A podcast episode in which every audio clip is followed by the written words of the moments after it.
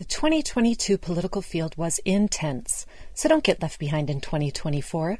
If you're running for political office, the first thing on your to do list needs to be securing your name on the web with a yourname.vote web domain from GoDaddy.com. Get yours now.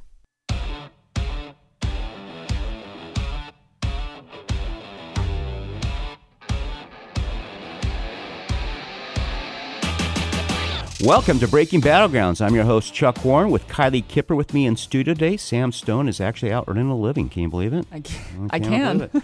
Our first guest, fan favorite, Ken LaCorte, former Fox News bigwig. He is the host of a YouTube Elephants in the Room, Elephants in Rooms. Ken, welcome to the show.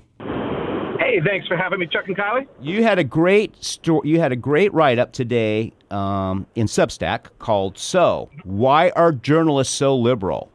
And we had talked about it on the show a couple weeks ago. Uh, you had shared that 3.4 percent of all journalists in mainstream newsrooms are Republicans. That's it, 3.4, not four, not five, 3.4. So why are journalists so liberal? You know, it's um, it's always been an interesting question, even for somebody who worked in journalism most of my life. Now, I was working at Fox, but I still saw elements of it. Um, I think it comes down to three things, really. One is the people who are attracted to journalism and journalists themselves. There's kind of a crusading mentality. They want to save the world. They want to change the world. They want to institute change, and that's kind of a.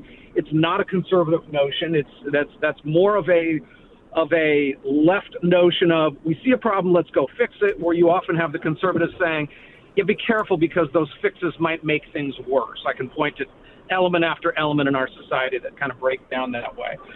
Um, a second overall notion is just that most newsrooms are in urban environments, and and there's no kind of more urban environment than than New York City. I mean, when when you're there, you get kind of blown away that it's like in in an hour you can walk from the New York Times to the head offices of CBS, ABC, NBC, Fox News, and CNN, literally all on a two by eight mile square bottom half of, of one small island.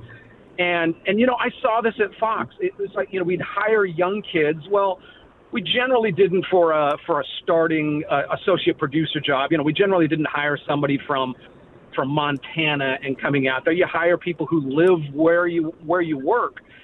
And even at Fox, I would say that that of the especially of the younger generation uh, who are who were you know doing a lot of the grunt work there, they were probably three quarters to to oh, well over half half liberal. I mean, I would say you know you think of Fox News like it's a bunch of kind of young conservatives, and you had some of that, and you had a lot of agnostic people but they kind of, you know, they walk to work. They look at the at the at the headlines on the newsstands, and most of those were kind of the traditional liberal narrative on on the day's news, and that's that's what they they bought and, and accepted.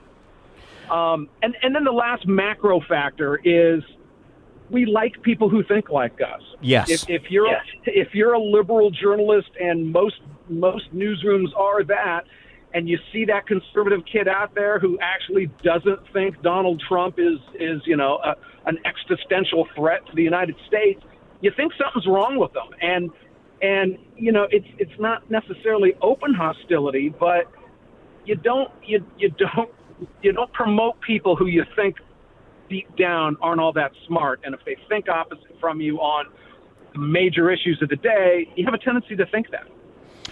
Do you what do you think is the makeup of the best type of reporter? Is that person got to be agnostic? Is that the best type of reporter that's just simply, you know, Ky- Kylie here loves good murder mystery, so she's okay. just down Reddit all the time, right? Yep. But she's pretty agnostic on it. She's willing to give people the benefit of the doubt, but she likes to get the facts. What what is the in your career? What have been the what has been the makeup, the personality makeup of the best reporters? Sure. So I I, I find if you're smart, you have opinions right? Correct. Now, look, a lot of reporters are they're in the sports, they're in the the entertainment field. They, you know, they're, they're not that big into politics. But anybody who's bright ends up having opinions. The the best type of reporter is the one who is curious and who is intellectually honest enough to challenge her own notion. Uh, that is huge. I would tell my reporters. So I so I ran the dot com for about a decade there At one point, I was also the number two kind of editorial person at, at Fox News on the news side. And one of the things that I would I would tell reporters over and over again, I'm like, get your story, but if you want to find out if it's fair, switch the nouns. If you're doing a story saying that uh, uh, you know going after some politician who deep down you don't like, for a second, put a politician's name in there who you like. Mm. And does the story still hold up? Does that headline still hold up? You know, you see a, a, a headline at, at, at CNN. It's you know, uh, the the most dangerous person in America is the white terrorist, and I'm like, change white to black. Ran into a little technical difficulty there. Ken and, is visiting. And, and, Go, Ken, start over. We lost you here for one minute here. So you talk about switching oh, places. That's okay. Go ahead. Man, you lost some. You lost some great. Oh, uh, I mean, words of pearls of wisdom, pearls of wisdom. But we'll hopefully recapture them. But I mean, I, you know, I try to do that. You know, it, when I write a piece, it's like, okay, I'm, I'm either saying something about Republicans or Democrats. If you swap those out with the party you either like or don't like, things jump right off the paper to you. You're like, well, that's not fair, and am I being fair? And so that intellectual honesty and curiosity, if a reporter has that, he or she will go far and, and do well. Now, maybe not at at newsrooms that now don't value those things because they're all about like trying to make their side happy. But traditional journalists will do well that way. Well, tell I, I also you had a great story in your Substack uh, column about John Moody, your former boss, um, who's a right. who was a founding head of news at Fox Channel. Tell us about his litmus test for new journalists. So, so he would he would often say, you know, he would ask why they wanted to become a journalist. And and if it was because they wanted to change the world and because they you know, he would say like, you know, go somewhere else. Go join the Red Cross if your goal in here is if you wake up in the morning wanting to change the world, if if, if you want to wake up telling the truth, that's a different that's a different thing, and you're going to go better in, in, in you know you're going to do better in this in, in this company and and in this field. Now again, look, journalism has lost these these these concepts these days, right? I mean. I mean, being an honest journalist means you often upset your side.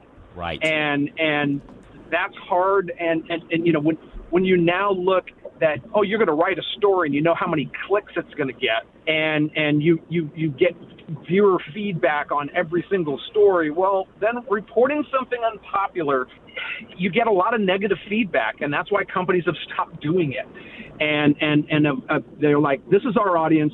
We're going to say just things that make them happy, and and it leads to crazy stuff. It leads to the you know it leads to Russia and and uh, a Russia Gate story that was just complete crap for the United States for two years.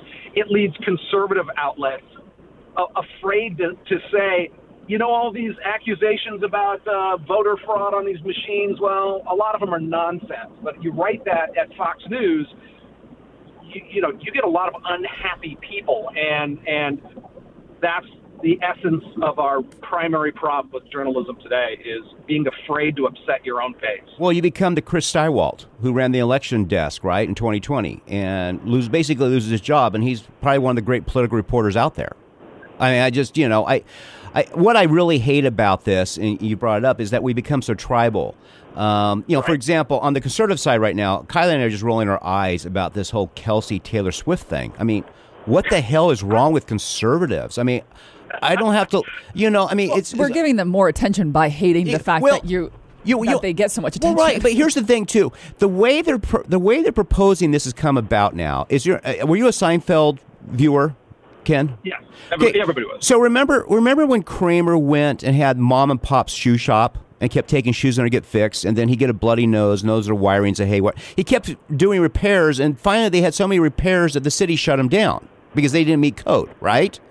And so Kramer finally they took off. They just shut the doors and took off one day. And Kramer says is apparently this was a conspiracy all along. And, and Elaine goes, so mom and pop get married 50 years ago.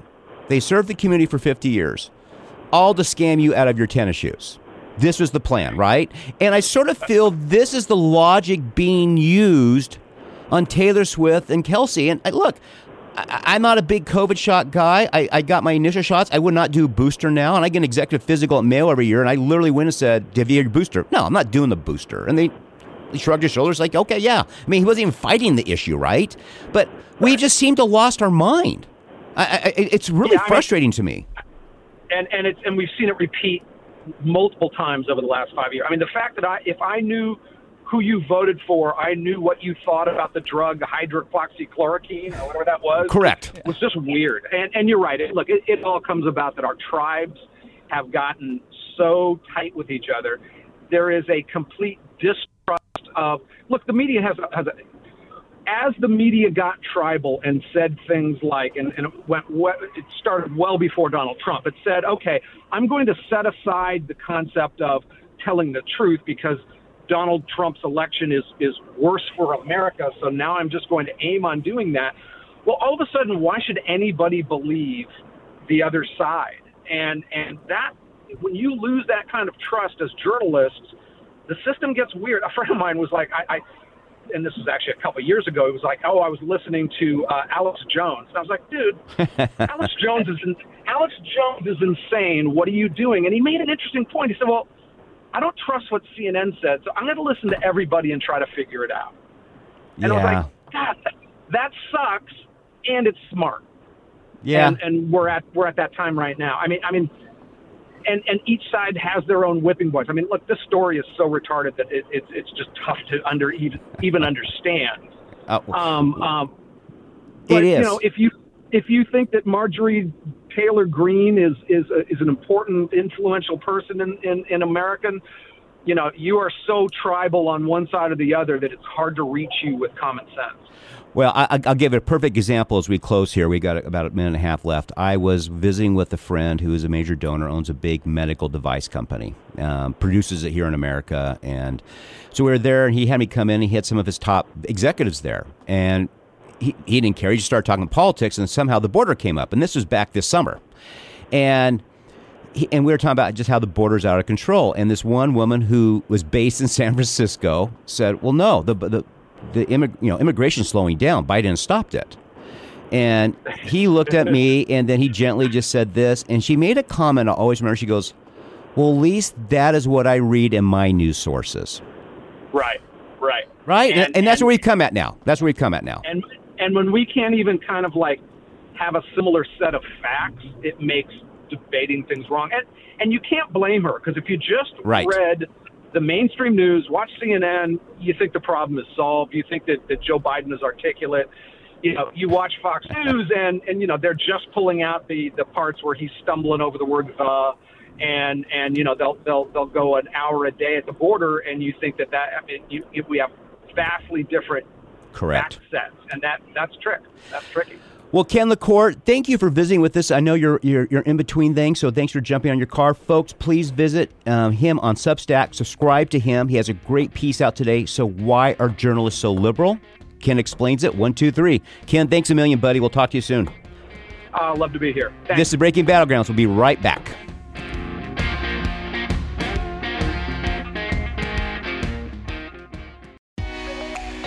At Overstock, we know home is a pretty important place, and that's why we believe everyone deserves a home that makes them happy. Whether you're furnishing a new house or apartment, or simply looking to update and refresh a few rooms, Overstock has everyday free shipping and amazing deals on the beautiful, high quality furniture and decor you need to transform any home into the home of your dreams. Overstock, making dream homes come true.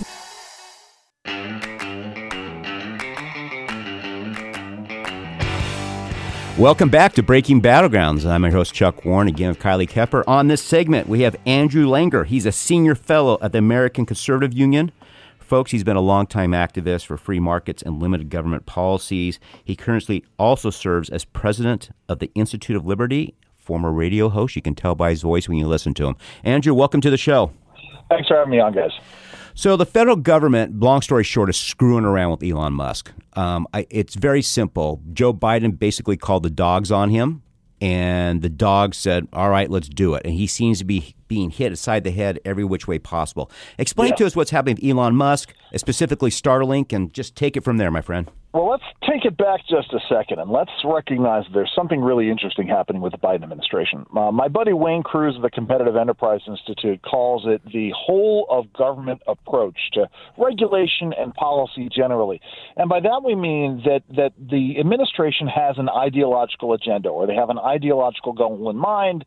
And so they're using whatever tools at their disposal, and sometimes very, and I and I don't mean this as a as a, uh, an approval, but they use very innovative ways to go after their their targets or, or their issues.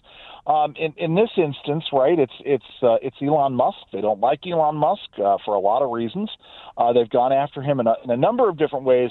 In this particular instance, right, we as a people uh, a long time ago decided that uh, the federal government should uh, should be working hard to provide broadband internet service for those who are unable to get it. And and you know, Part of this has to do with what we call in in the uh, policy community the last mile or the middle mile problem, which is it costs a lot of money, or it can cost a lot of money to connect a rural farm to a broadband trunk line. And, and, and Andrew, and Andrew, let me stop you there. How many people yeah. are without this? Is it about eight million or more? What is what's that number? It's, it's it's something like that. I mean, it's you know there there are several million people out there who are without this, but in this particular instance, right, we're talking about a a smaller number, right? Because we're talking about rural Americans, not Americans who are in inner cities, right? You know, but we're talking about folks who are who you know who it becomes prohibitively expensive to run fiber optic or coaxial cable uh, out to their farm or their house or wherever. Uh, and as I said, we as a society have decided that we're going to try to find a way to provide them internet. This is where Starlink comes in. For a long time, um, there were a couple of different competing satellite internet providers, uh, HughesNet being one of them. Um, but there wasn't all that reliable, or there were questions of reliability and questions of, of, of cost. But Elon Musk comes around, he develops this Starlink system, which is a very cost effective way of providing reliable, high speed internet to rural communities.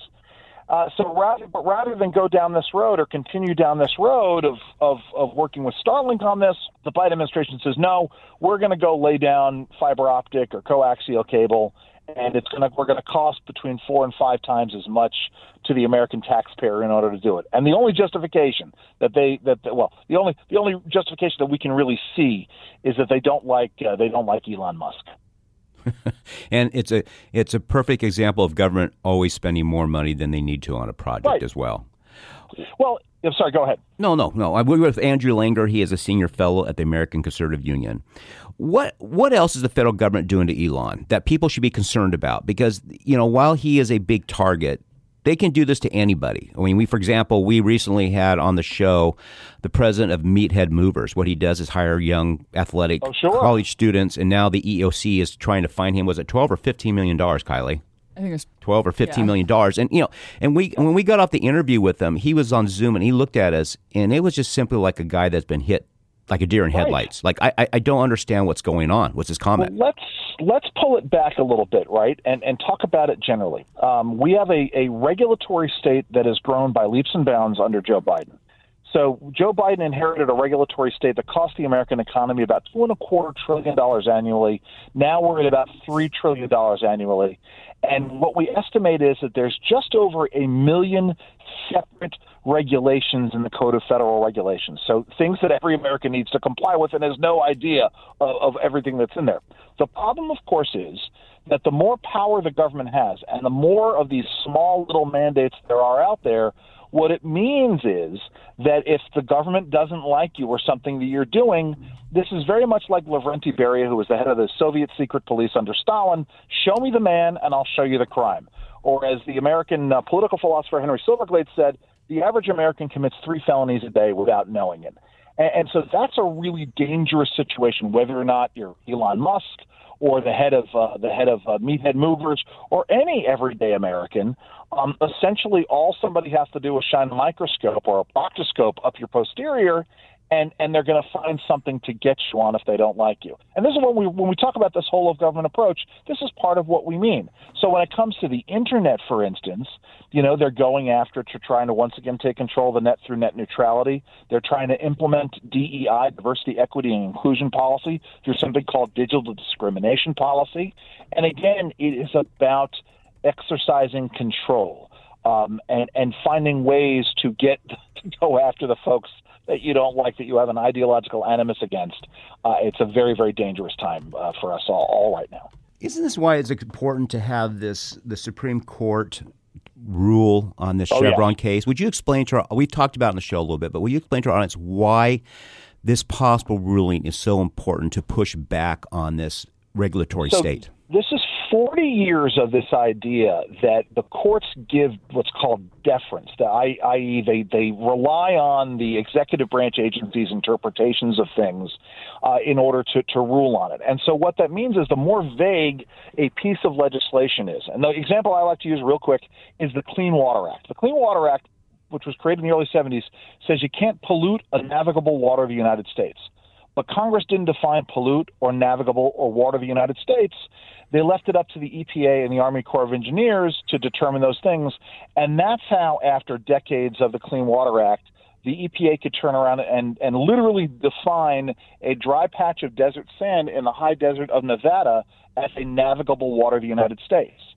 And so it, it, it gives enormous power to these agencies. Now, Congress should do better at being more proscriptive in terms Correct. of their language, Correct. um, but they don't like doing that.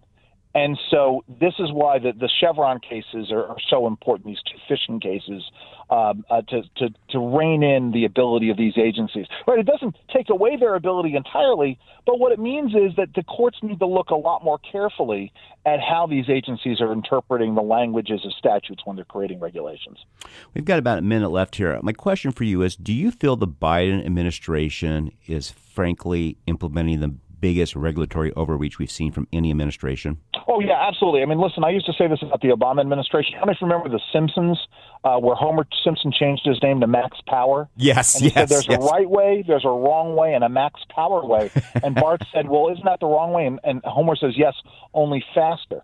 We are now at the Max Power way on steroids. And here's the problem, real quick: we are on a, a path right now. If we do not change our regulatory trajectory, it means that regulations are going to cost the American economy seven trillion dollars a year by 2030, and that's not sustainable. Well, frankly, and I tell this to small business folks and donors all the time, you should be more concerned about the regulatory state than our tax rates. 100 percent. I, I mean, I, I just don't think they real. How much does an annual U.S. family spend on regulatory?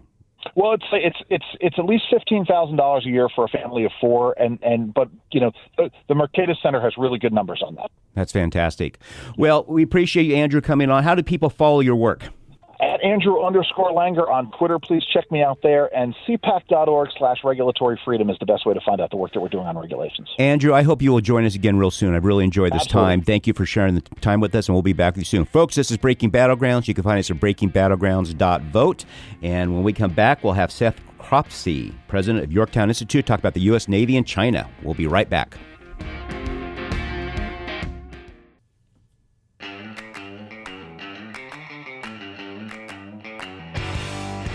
Welcome back to Breaking Battlegrounds. I'm your host, Chuck Warren, with Kylie Kipper. On this segment, we have Seth Cropsey. He is the president of the Yorktown Institute. He began his career as an assistant to the Secretary of Defense and was later commissioned as a naval officer. He served as Deputy Undersecretary of Navy in the Reagan administration and acting Assistant Secretary of Defense for Special Operations and Low Intensity Conflict for George H.W. Bush administration. He was confirmed by the Senate and became director of the U.S. International Broadcasting Bureau under George W. Bush administration. Welcome back, or welcome to the show, Mr. Cropsey. How are you? Fine, thanks, Chuck. So Good first, of, first of all, in this little short thing, explain to people a little bit what do you do as director of the U.S. International Broadcasting Bureau? I don't think most people even know that's a thing. Well, it's since been changed, uh, but that's normal for uh, the United States' efforts to reach foreign audiences. So it goes from Voice of America to Broadcasting Board of Governors to international broadcasting to global media. It's been in a state of constant flux since uh, since World War II. Uh, what the the mission of the international U.S.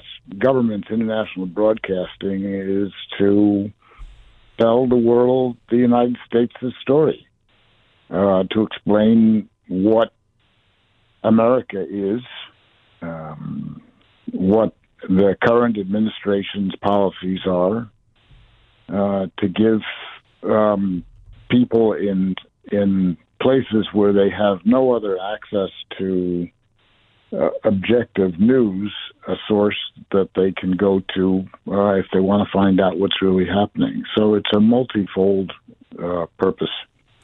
Well, thank you for doing for doing that service. So. Um, let's talk quickly. I want to focus a little bit about the Navy. So you worked under the Reagan administration, and at that time we had approximately 460 ships. His goal was to get 600 ship fleet by 1990. What do we have today? 375? I wish. Uh, closer to 300. And how much more? How I mean, most of those were built during the Cold War. So how could that be down to 250 here within a couple years or 10 years? Well, the Navy, fortunately, is building ships to replace the ones that are aging, but they're not building them at a fast enough rate uh, to keep track of, or at least to be able to uh, deter all the hotspots that are um, that are taking place around the world, from the Taiwan Strait to the Gulf of Aden uh, to the Black Sea. Um, a, so, uh, with more threats on the horizon. So, the problem is that the replacement is not equaling or surpassing the decommissioning of ships that were built many years ago. Explain to our audience why it is important. Not only do we keep pace with new ships, but we need to expand um, what we have in our arsenal. Um, you know, China's a long ways away. If we're really going to be, if there's possible hostilities, do we have a navy right now that can prevent them from overtaking Taiwan?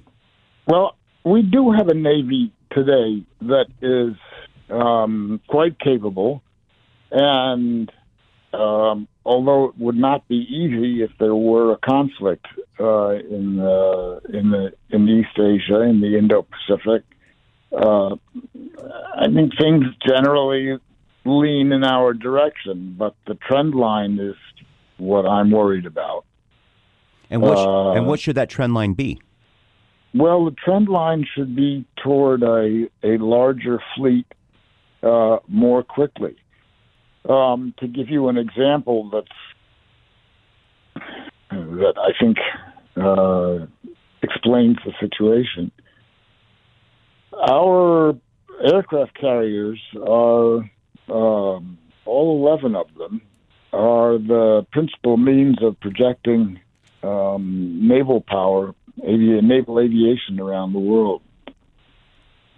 Um, and the Chinese have, over the past 25 years, built up an elaborate uh, satellite uh, missile system uh, that is able to endanger aircraft carriers that come within, let's say, a thousand miles of China, and that's beyond the range of the planes on our carriers. So that means that uh, the importance of submarines is goes way up. Uh, uh Mr. Mr. Cropsey, we're going to stop you right there. We take a commercial break, and we'll be right back because I want to continue that conversation. We're with Seth sure. Cropsey. He's the president of Yorktown Institute, an expert in foreign policy and military preparedness. Um, this is Breaking Battlegrounds. We'll be right back to continue this conversation.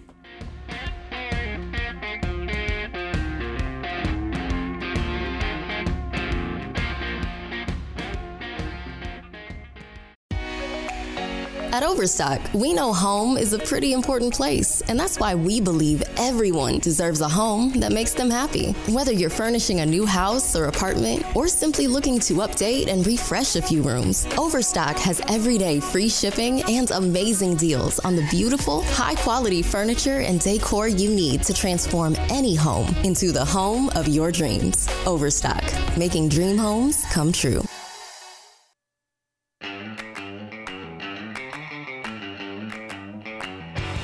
Welcome back to Breaking Battlegrounds. We're with us on our final segment here of Seth Cropsey. He is the president of Yorktown Institute. You can find him also on X at Seth Cropsey, C R O P S E Y. He is the president of Yorktown Institute.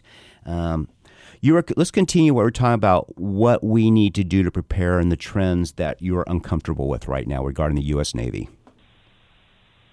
So, the submarines are extremely important uh, because they're stealthy. And our uh, submarine force is supposed to be increasing by two boats a year. They're called boats. Okay.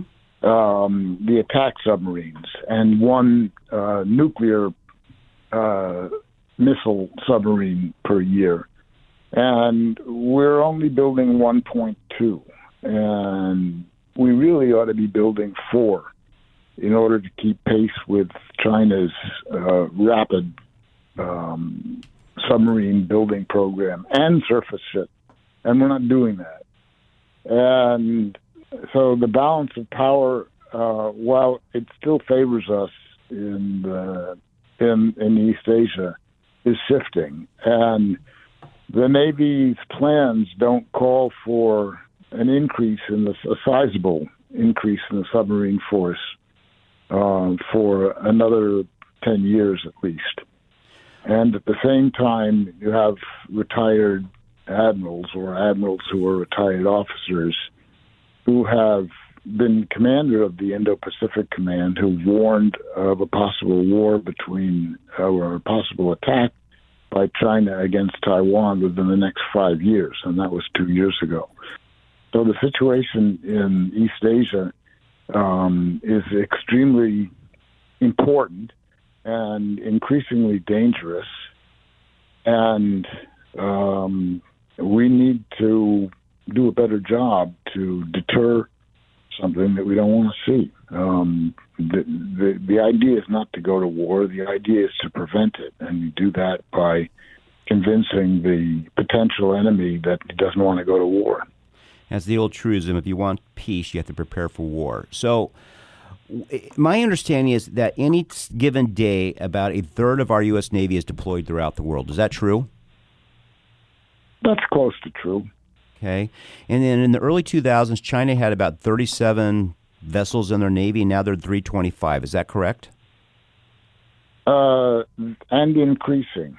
And increasing. So, what do you think our level needs to be, and what needs to happen practically for us to meet that challenge?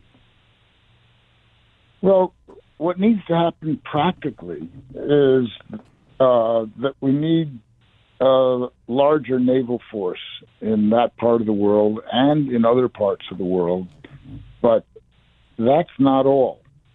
Uh, what's even more important is, or at least as important, is a strategy that uh, determines what our what kind of ships we build and how many ships we, and how many ships we build, and that strategy has uh, has yet to surface.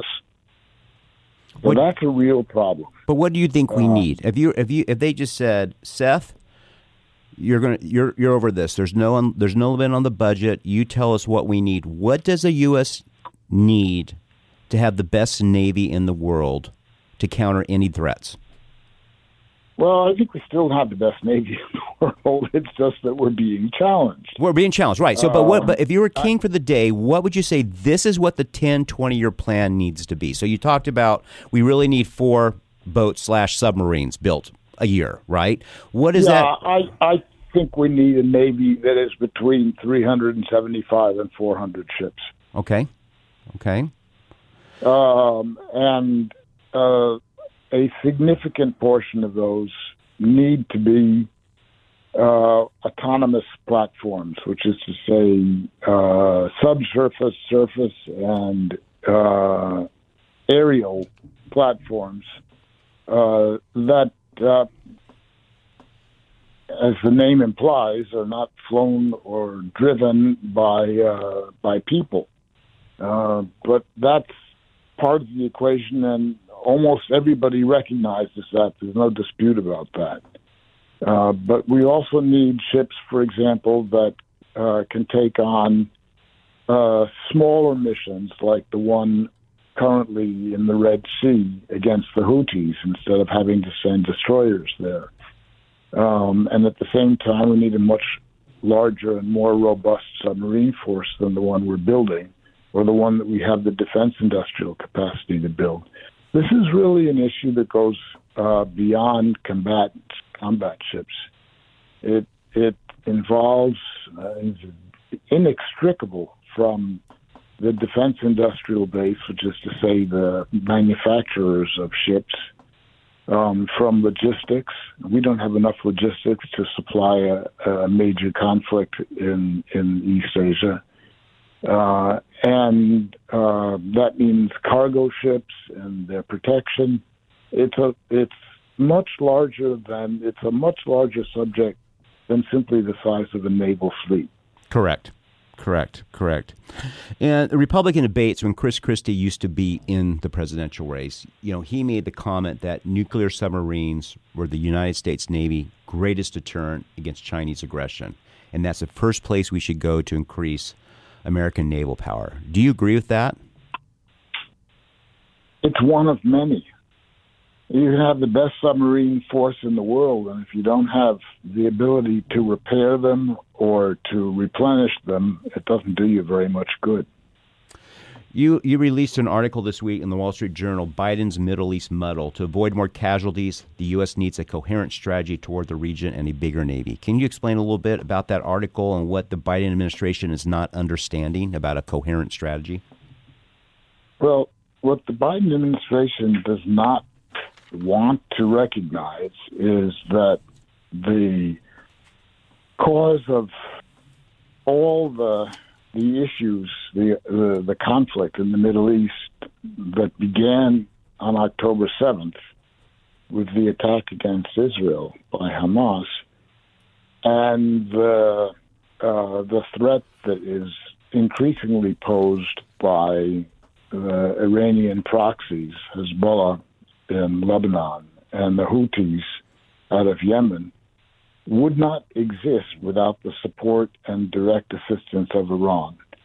So the the the pinprick efforts that the administration has made uh, to punish the Houthis uh, are not going to have an effect uh, because the Iranians will keep supplying the Houthis, and the Iranians don't particularly care whether the Houthis are killed. Um, if we want to convince Iran uh, that they should stand down, the Iranian uh, we need to go after Iranian targets, and uh, they need to suffer the kind of damage that convinces them that they don't want uh, that they don't want to keep supplying their uh, their proxies. They're not doing that. Uh, let me ask you a question here about the, the, Ukraine conflict. I know your specialty is the Navy and other matters, but how important is it or is it important that the United States see Ukraine through the end on this in defeating Russia? So I, I think it's very important. Uh, if if the rest of the world, our allies, uh, see that we um, that we walk away from Ukraine, uh, we can count on a couple of things. One is that uh, that Putin will appear somewhere else in Europe uh, with a military. Uh, there are a couple of obvious places: Moldova, um, other country NATO countries on the Black Sea, um, the Baltic states. Um, and the, the Europeans, even the Europeans, are recognizing this right now, which is why they're increasing their defense budget and why they're supplying $50 billion to the Ukrainians. So if we give up on the Ukrainians, um, it sends a, a, terrible signal to Russia, and it sends a terrible signal to Xi Jinping in uh, in Beijing, which is that um, it, it's an old an old adage that uh, to be an enemy of the United States is dangerous, and to be a friend of the United States can be fatal. And in this case, Ukraine was our friend, and if we decide to cut off assistance to it, it will send a signal that will reverberate in American foreign policy and national security for half a century. Are you confident, going back to the, the Pacific region, are you confident that we're going to build, increase a better communicative uh, alliance with Australia, Vietnam, Japan, South Korea on a defense alliance to be ready to defend to Taiwan or just the region from Chinese aggression?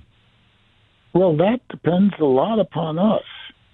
Uh, we've promised the Taiwanese uh, $19 billion worth of defensive equipment, and it's all sitting in a warehouse or in somebody's mind. Um, we, the signals that we send on um, our relationship with Taiwan, our security relationship, diplomatic relationship, are extremely important. And if our other partners and allies in the region see that we're uh, not going to keep our word with Taiwan and that we're looking for ways to get out and that we're disengaging around the world, uh, they will be less interested in casting their lot with us because we look like we're going to lose. So, uh, your question can only really be answered by U.S. policy. If we're strong, then we attract, uh, we keep our alliances, and if we look weak and weaker, uh, they'll look elsewhere for security. Why does it take us so long to get them the equipment that has already been approved and appropriated? Uh, successive American administrations have uh, are, have been afraid of China. And so, therefore, they promise something, it's appropriated, the equipment's ready, but we just set on it because of fear of China? That's pretty much it. Why would Taiwan listen to us about anything then? I mean, that's ridiculous. I think it's ridiculous too. I mean, I mean, no wonder China keeps rattling um, their sword, right? I mean, they know that we're just, I mean, we're just paper tigers basically of Taiwan. Then, I mean, it's just like, yeah, yeah, mm-hmm. we're going to do it. We get a headline, we're behind you, and then everything's sitting in a warehouse or just not being shipped. Yeah, well, it's the most unfortunate situation, and uh, we're not even faced with the with the prospect of war here. What we're faced with is the prospect of preventing it. And we don't seem to be up to that task, and that's a reason for concern. Is that is that the fault of both both aisles of Congress, Democrats, Republicans, that people no longer just understand how important America is in the world regarding keeping the peace? Is that a big part of the problem? I think it's more. I think it's more the administration's, the successive administration's responsibility for fault than it is Congress. There's a fairly strong uh, and large group of of, uh, of members of Congress uh, who understand the strategic importance of Taiwan. Uh, they don't have to. Uh, they're not worried about foreign policy um, directly, and they're not responsible for the conduct of it. Um, so they, generally speaking, do the right thing, and the administrations, successive administrations, have been cowed by the Chinese. Well, Seth, we sure appreciate you joining us today in Breaking Battlegrounds. Folks, you can follow um, Mr. Cropsey's writings at Seth Cropsey at X. Um, you can also follow him on LinkedIn. He's also a president of Yorktown Institute. Seth, thank you for joining us today. We sure appreciate your time. Uh, Jack, my, uh, Jack, it's my pleasure. Thank you very much. This is Breaking Battlegrounds, folks. Please stay tuned for our bonus podcast section of Kylie's Corner, and we talk about the events this week. We hope you enjoyed this weekend show, and we'll be back with you next week. Take care.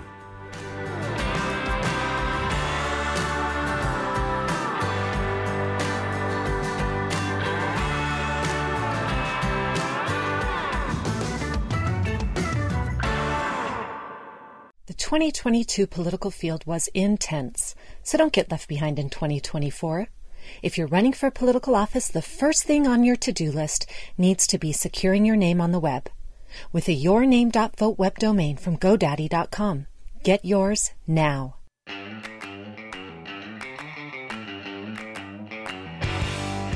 Welcome back to Breaking Battlegrounds, the bonus section, the podcast section, where everybody finds fan favorite Kylie Kipper. Kylie, how are you? I'm amazing. How are you? It's been a pretty week this in Phoenix this week, hasn't it? It's Except for been today. Now we're getting rain to Yep. water our trees, which is good. But an 80 degree weekend. in That's a great- January is amazing. It was it was it was really amazing. Yeah. Kylie and I and her beloved husband played a little golf this week, We and um, that was it was a lovely day. It was a beautiful day. It was. Thank it you. Was, it was. All right. So Kylie's corner. Tell us what's going on crazy in the world. I got a couple updates for you first. Um, so Yay. I think, yay. well, I realize when I'm listening to um, other podcasts about crime, Mm-hmm. There's so many cases that don't have an ending, and then at the end of the podcast, I'm just kind of like left like Yeah, because there's no anything. there's no solution to I it. I realize I'm doing that to my listeners. Exactly. Exactly. Um, but anyway, so I think the the Brian Laundrie and Gabby Petito case was the case that Chuck originally figured out that I am obsessed with the internet and sleuthing these crime cases.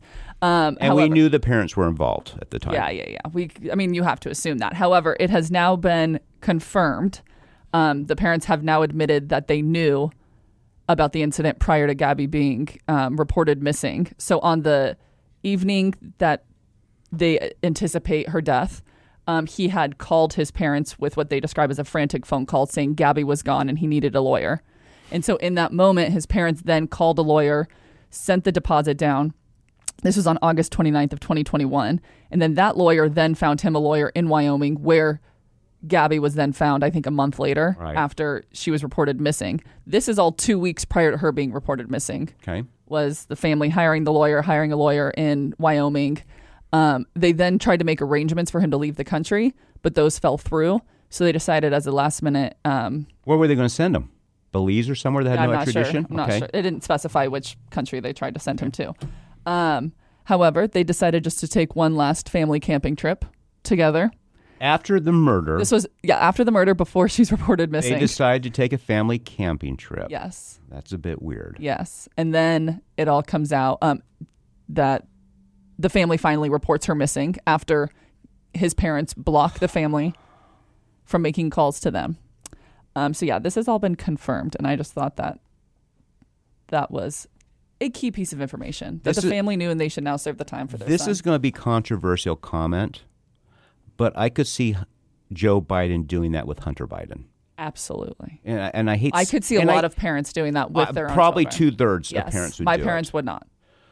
My parent, I, I, I, with kids would say, "You're just going to go in. Gonna, you're going to man up here, right?" Yes. And sorry for all our gender friendly people, but I would just say you just need to man up. We'll say adult up. You need adult, up on Adult this. yes. But no, I could see Joe Biden doing that. 100%. So are they going to charge the parents now?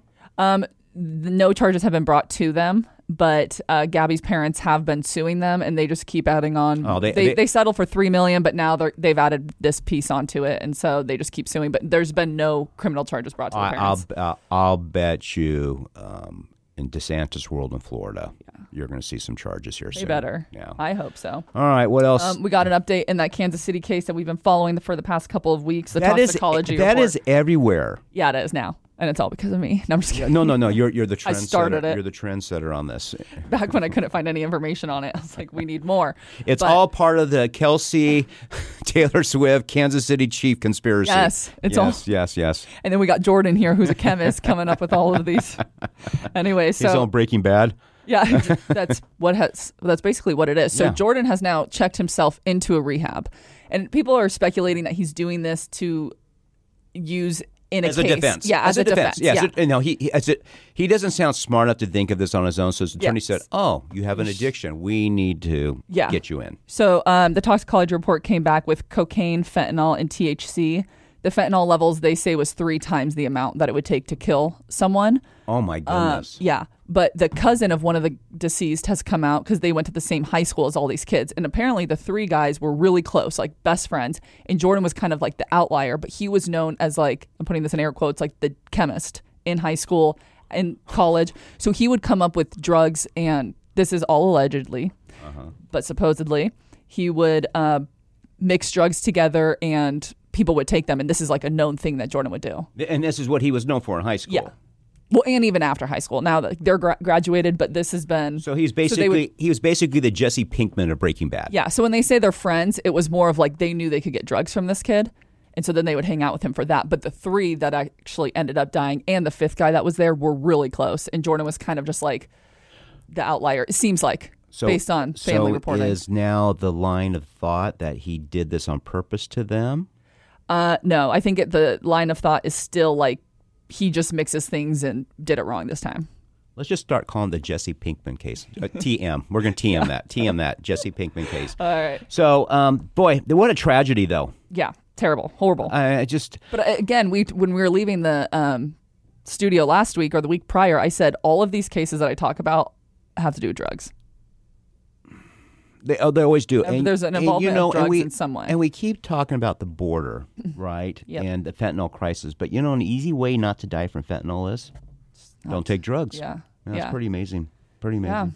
Yeah. Um, there's, Wow. Yeah, there's also another case in Florida that happened last weekend. If you'd like to hear about that, Yeah. No, please um, it's a really quick one. A uh, couple who's been married for 52 years. mm-hmm. Um, the husband received a postcard from his ex girlfriend of 60 years ago, to which that made his wife mad, and she tried to smother him with a pillow and bite him and kill him. And so she is now arrested for attempted murder. How old is she?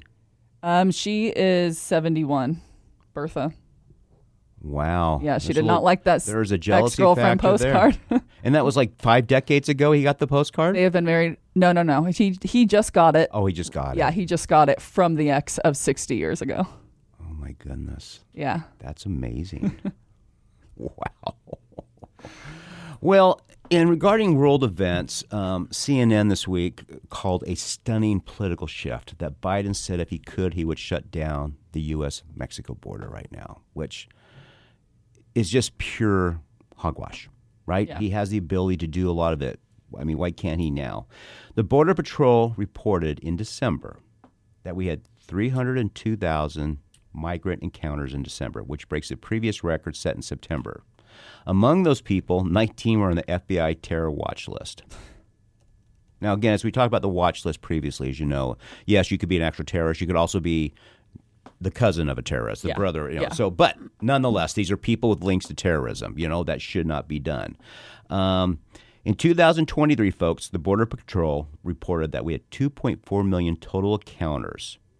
This does not count, by the way, the 30,000 migrants allowed each month legally from Cuba, Haiti, Nicaragua, and Venezuelan parole program. So that's eight, and plus another 800,000 getaways. Wow. So we've got a lot of people coming on.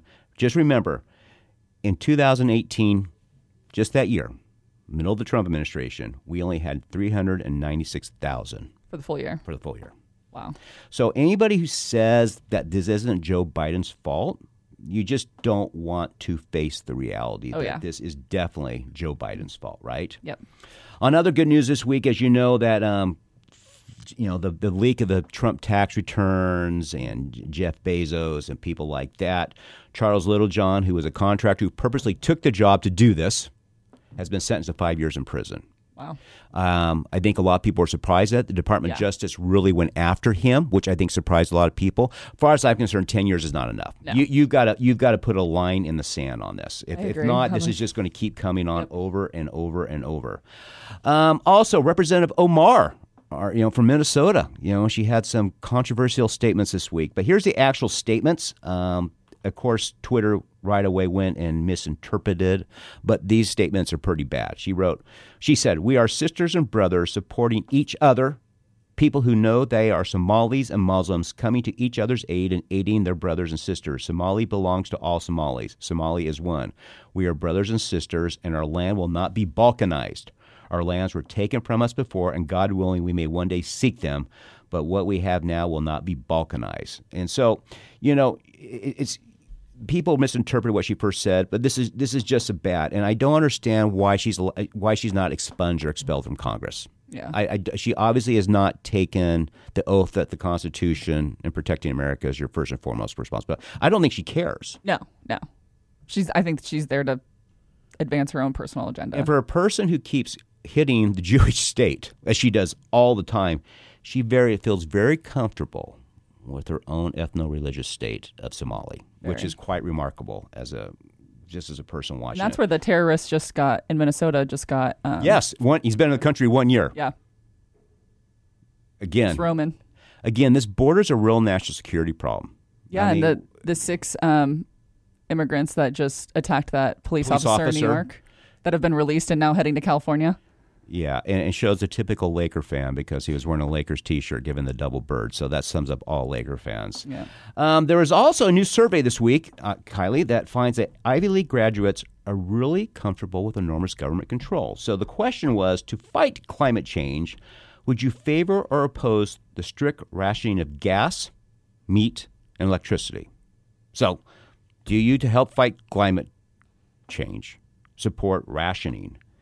Gas, meat, and electricity. Now, the one way you get around rationing is you can just pay more for those products, so therefore you don't have to ration. So, what it really does is hits two thirds of the public, right?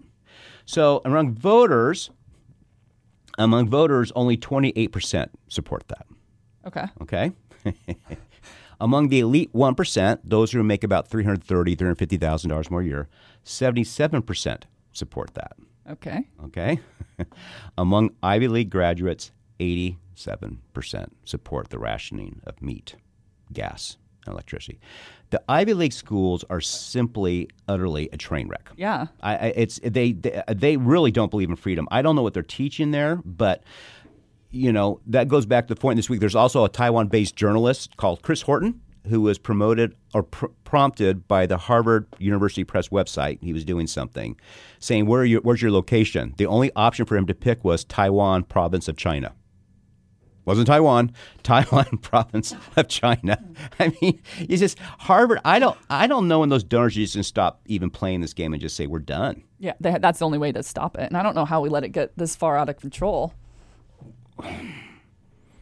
I don't know. I mean, I, I think it goes back. We have, you and I and Sam have talked about this. Um, donors have a bigger role to play on the direction of these type of activities. Absolutely. and they are really shirking their responsibilities quite a bit, and it's quite remarkable. Um, friend of the show, Aaron Sibarium of the Washington Free Bacon, discovered this week 40 instances of plagiarism in the academic work of Sherri Ann Charleston, Harvard's chief diversity inclusion officer.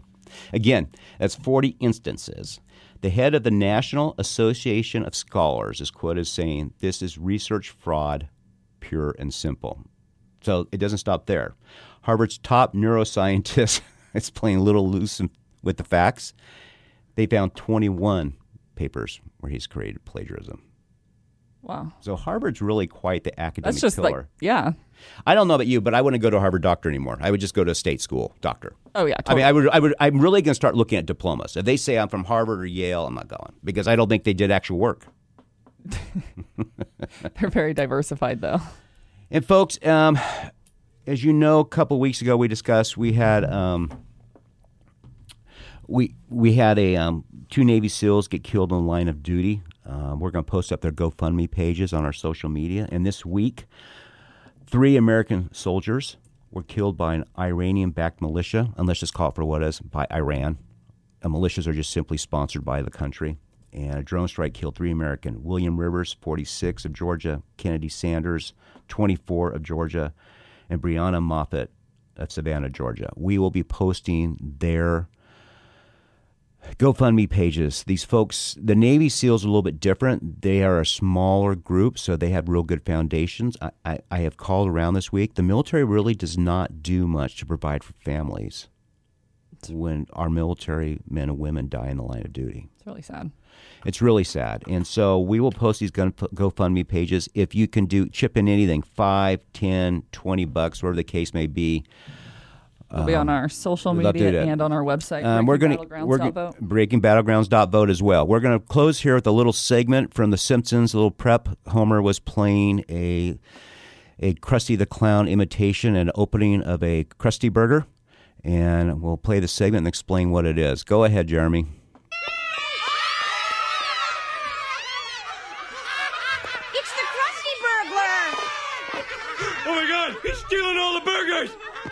You little...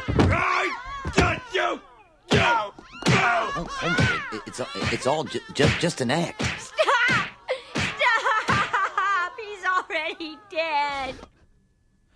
So I play that clip because we have a problem now. We want Israel to eliminate Hamas, but Israel's losing support in the United States now. I mean, uh, it, because it, because what we're seeing day in day out is destruction. They are estimating that half of all buildings in Gaza are leveled, right? You know, and I, I'm very hawkish on this, and so I really think the Arab world needs to step up. But there comes a point where Israel has to start saying, okay, maybe we need to be a little more specific. And I know they're trying because it's very dense. But I think what that little kid saw in the Simpson clip is what half the Americans are thinking now. It's like, okay, they're already dead. Let's stop. And I think sense. this will be a very curious time the next two to four weeks if Israel starts paying attention because they've had overwhelming support here. I think there's still overwhelming support to destroy Hamas. I don't think Americans are opposed to that. But they have to realize everybody has an iPhone. Everybody gets pictures out. You know, you can't keep this. And you go to social media and you see this destruction. And like that kid, stop, stop already, they're dead. Right. And so I think this will be something that we'll need to watch here on the show and across the country because it is. I mean, for example, 18% were, support, for example, Republicans who are very hawkish on this. 18%, I believe, approximately were opposed to what Israel's doing in Gaza. It is now in the mid 30s. Oh, and that's been over a month. Yeah. So when you start losing those Republicans who are inclined to support Israel 100%, you've got to they've got to start paying attention to it. They do. Yeah.